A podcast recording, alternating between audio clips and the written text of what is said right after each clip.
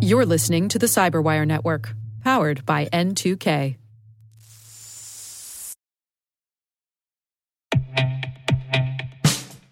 And now, a message from Cyberbit. Mastering cybersecurity is like mastering a sport.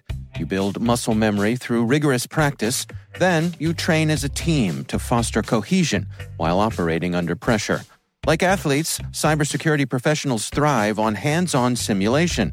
But traditional courses, certifications, and open source labs won't build you a winning team. You need Cyberbit. Cyberbit offers a hyper realistic simulation environment for your SOC, IR, and C suite to refine your skills, all using the market leading SIEMs, EDRs, firewalls, and WAFs they use every day. Cyberbit is offering Cyberwire listeners a free live fire exercise. Sign up your team now at cyberbit.com slash cyberwire.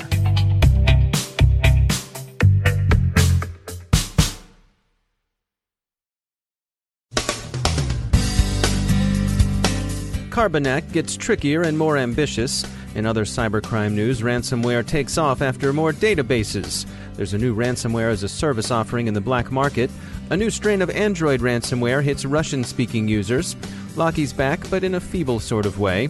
Cybercriminals lock files at a cancer service not for profit.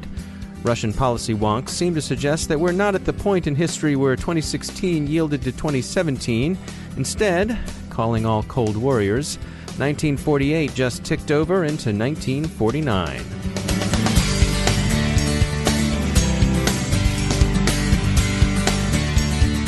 I'm Dave Bittner in Baltimore with your CyberWire summary and week in review for Friday, January 20th, 2017.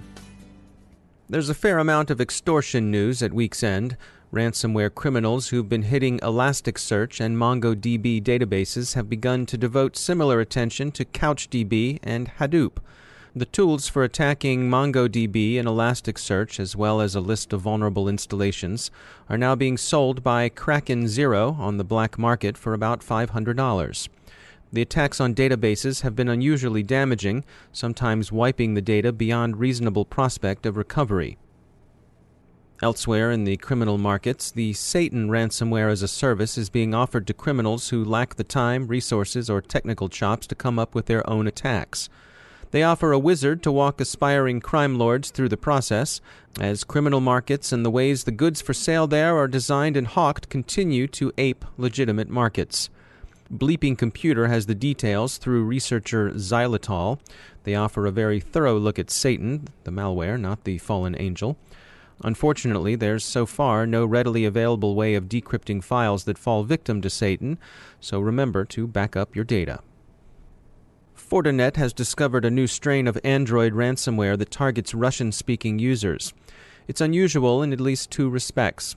First, its demand is very large 545,000 rubles, about $9,100, at least an order of magnitude more than the cost of the Android devices whose screen it locks.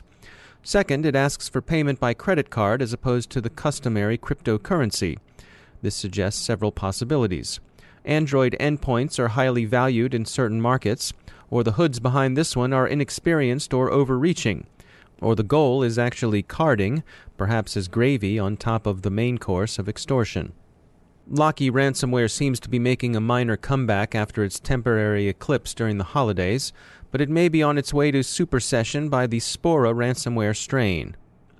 An unusually repellent extortion attack has hit an Indiana Cancer Services not for profit the Muncie based Red Door has seen its files encrypted.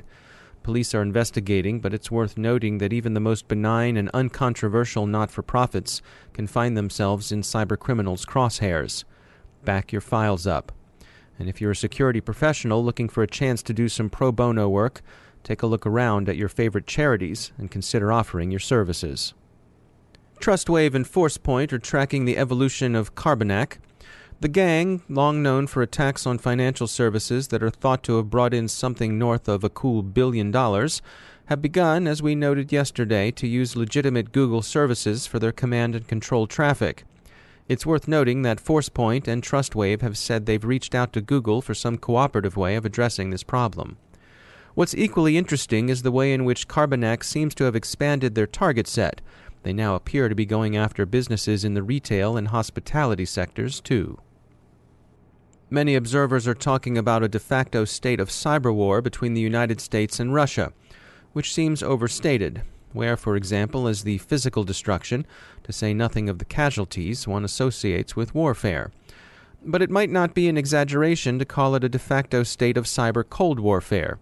This is especially so since what we now call information operations were prominently featured in the first Cold War as propaganda, disinformation, running agents of influence, and so on.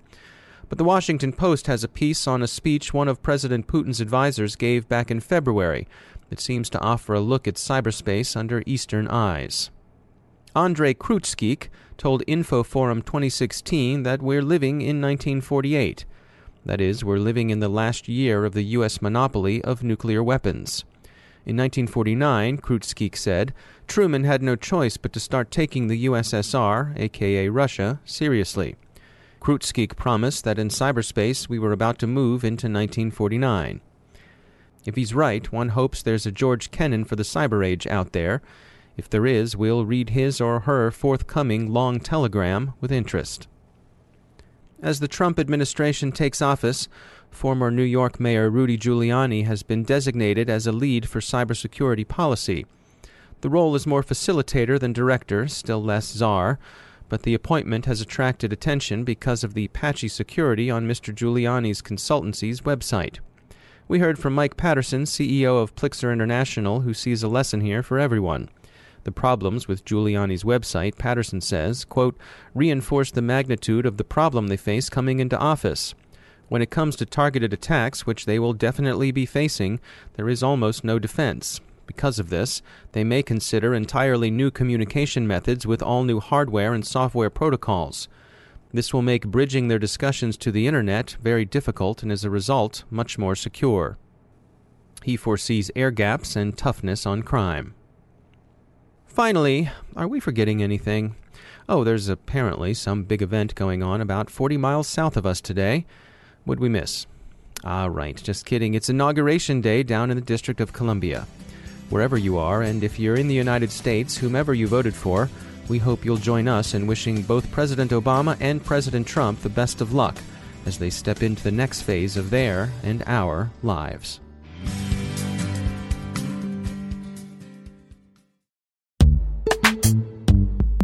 Every day, your IAM tech debt grows. Your multi generational services struggle to work together. Building an identity fabric can fix this. It makes all your identity tooling stronger and allows you to connect any app to any service you want to use with zero coding, zero maintenance, and zero app downtime. Strata's identity orchestration platform separates the identity logic from your applications so you can optimize existing IAM tools and manage them in a single control plane. Now, every vendor, standard, and architecture work together. In short, building your identity fabric means you can secure your non standard apps, keep your complex access policies, retire outdated IDPs, and modernize in record time. So build your fabric with Strata Identity and get rid of tech debt for good. Visit strata.io slash cyberwire, share your identity priorities, and receive a pair of AirPods Pro. Offer valid for organizations over 5,000 employees. Connect today at strata.io slash cyberwire.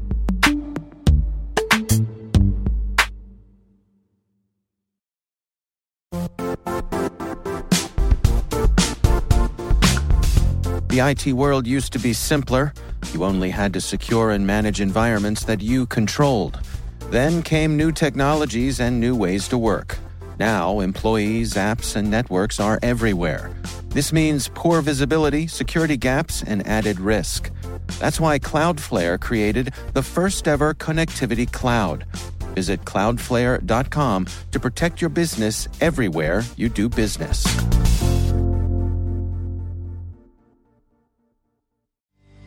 Joining me once again is Emily Wilson. She's the director of analysis for Terbium Labs.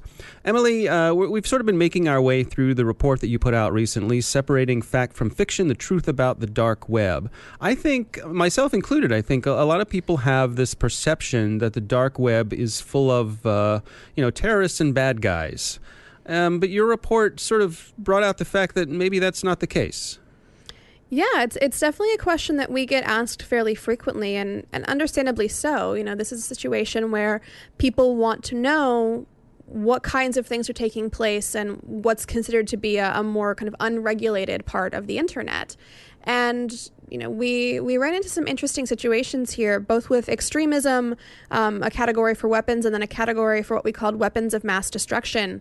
You know, sort of an, an absence of evidence issue, right? You know, absence of evidence is not evidence of absence; it's mm-hmm. merely kind of an indication of rarity. And so we we found one incident of extremism in the work that we were doing in the, in the sample that we took. Again, the the study is based on a random sample of URLs. And we thought that was really interesting because, you know, these events are some of the most popular topics of conversation for people who are first looking at the dark web. Once you get past drugs and fraud, then you na- naturally turn to kind of more extreme, nasty activity. And really, these things are very rare. That's that's interesting for a few reasons, right? Because one, just because they're rare doesn't mean they don't happen. We certainly see extremism pop up from time to time, you know, whether you're dealing with, you know, a Mujahideen handbook or the official ISIS site that popped up, I guess that was last fall, um, you know, and was quickly taken down by Anonymous, or something like weapons, where we know that weapons exist on the dark web. We've seen them, we, we know kind of where they are, but we didn't see any in our sample, which I think is a really good a good indicator of how rare these things actually are. But you know, I think the other thing to keep in mind about weapons is to take that with a grain of salt. You know, the the larger and more intricate the the weapon, the more you run into an issue of how are you actually going to ship that? Right, right. This doesn't mean that ISIS isn't online. It just means that ISIS chooses not to use this particular uh, locality to do their business. Sure, and and I think that they're uh, there is a tendency to lose the nuance in encrypted and anonymous communication as necessarily being on the dark web. You know, I think I think it's a, a few things, right? So certainly encrypted communications and fully private communications are important to people who are trying to plan and carry out kind of terrible attacks. I think also, you know, there are plenty of Tor hidden services, and, and our study was based on just kind of a sample of Tor hidden services in this case. There are plenty of hidden services that are designed to never be shared or are designed to be shared with a select group of individuals. And when you are dealing with something that is that important, it is unlikely that that link is going to get out to anyone else. And so it's going to be very difficult to measure or capture or find. All right, Emily Wilson, always interesting. Thanks for joining us.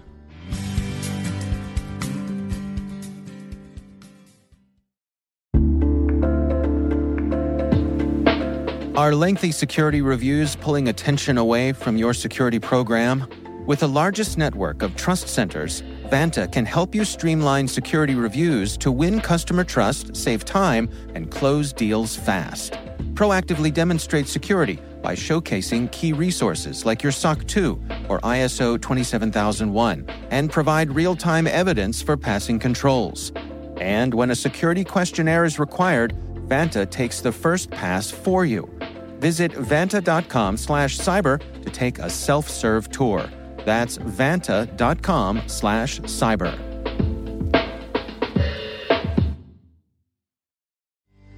My guest today is Simone Petrella. She's the Chief Cybersecurity Officer at CyberVista, where she leads product development and delivery of cybersecurity training and education curriculums, as well as workforce initiatives for executives, cyber practitioners, and continuing education. I actually think that one of the best things that's happening to the cybersecurity workforce discussion right now is a widening of that aperture to people that have different disciplines in their background. I think one of the biggest misnomers in cybersecurity is that it, it really is one particular technically niche field. And in reality, it's not. It's it's multidisciplinary. And so what really makes um, an organization and individual successful when they go into cybersecurity is bringing that wealth and breadth and depth of background into their particular functional task. And so, you know, I can tell you from my own personal experience, I had a lot of success on the threat intelligence side, hiring either people who are trained as attorneys or were former attorneys because of the the critical thinking and the assessment components and we were able to train them up on the, the technical skills required to specifically focus on cybersecurity after the fact. Um, I think there is just a huge benefit to even just pursuing those backgrounds as a foundational baseline for those that want to get interested in cybersecurity. Frankly, that's what makes the, the field so exciting right now is there are really jobs and skill sets that are require people to have a wide spectrum of skill sets. So it's not just an area that needs to be the, the purview of only the, the hyper technical. And what are you hearing from the employers? Are, are they saying that the people coming out of school are properly prepared, or is there a gap there? No, unfortunately, the, the vast amount of employers, and there's a very interesting study um, that had been done by CSIS, the Center for Strategic International Studies, and Intel um, Security around this very issue. And by and large, employers surveyed found that the people they were bringing onto jobs were out of university were not properly prepared for the job tasks that they were expected to perform once they gained employment. So there's still a gap. Can you contrast uh, some of the differences in, in skills that uh, the private sector versus the public sector are looking for?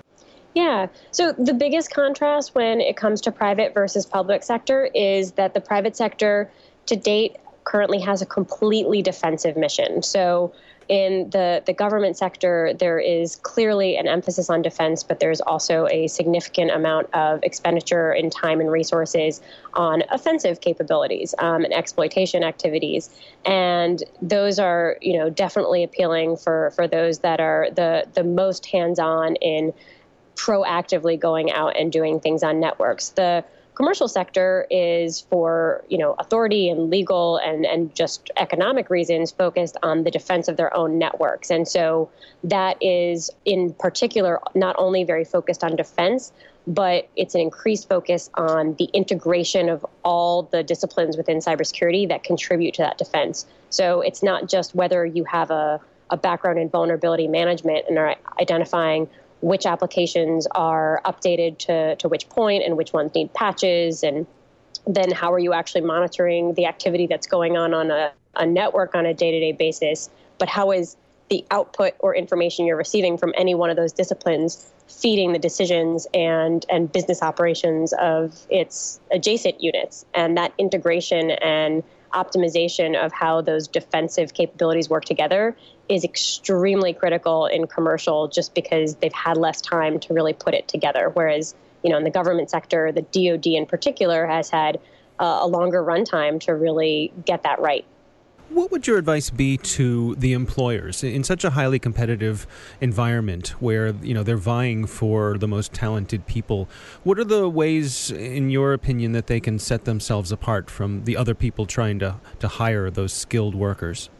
Ooh, to set themselves apart. I, I think the the hard the hardest thing is is now the way that that's currently happening is usually through through salary and incentive programs.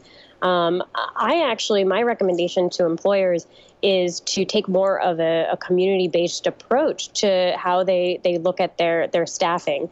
The beauty of cybersecurity as a profession is it really is cross-functional. And so the job functions of a cybersecurity professional in the healthcare market are not terribly dissimilar to what you would need to do in the financial services sector. You're really just you need the context of what you're protecting.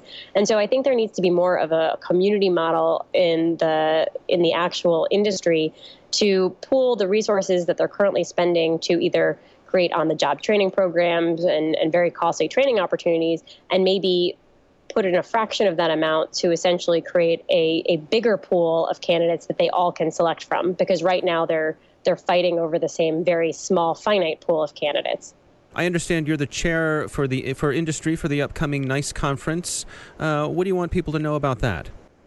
Uh, I would love people to know that the NICE conference, which is the National Initiative for Cybersecurity Education, is the wonderful opportunity for employers, academic, industry, and government to come together and really identify ways as a community to solve the cybersecurity workforce issue.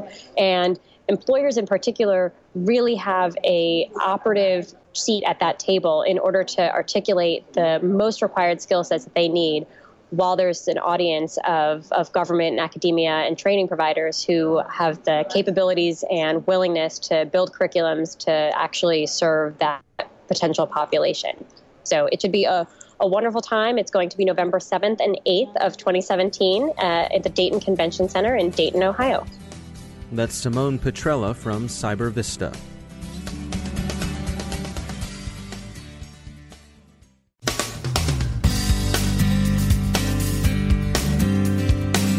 And that's the Cyberwire. We are proudly produced in Maryland by our talented team of editors and producers. I'm Dave Bittner. Thanks for listening.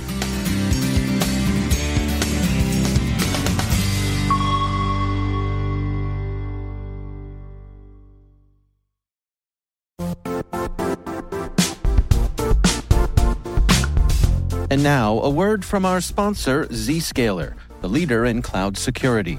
Cyber attackers are using AI in creative ways to compromise users and breach organizations. In a security landscape where you must fight AI with AI, the best AI protection comes from having the best data. Zscaler has extended its zero trust architecture with powerful AI engines that are trained and tuned by 500 trillion daily signals.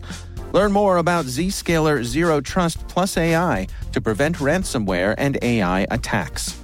Experience your world secured. Visit zscaler.com slash zero trust AI.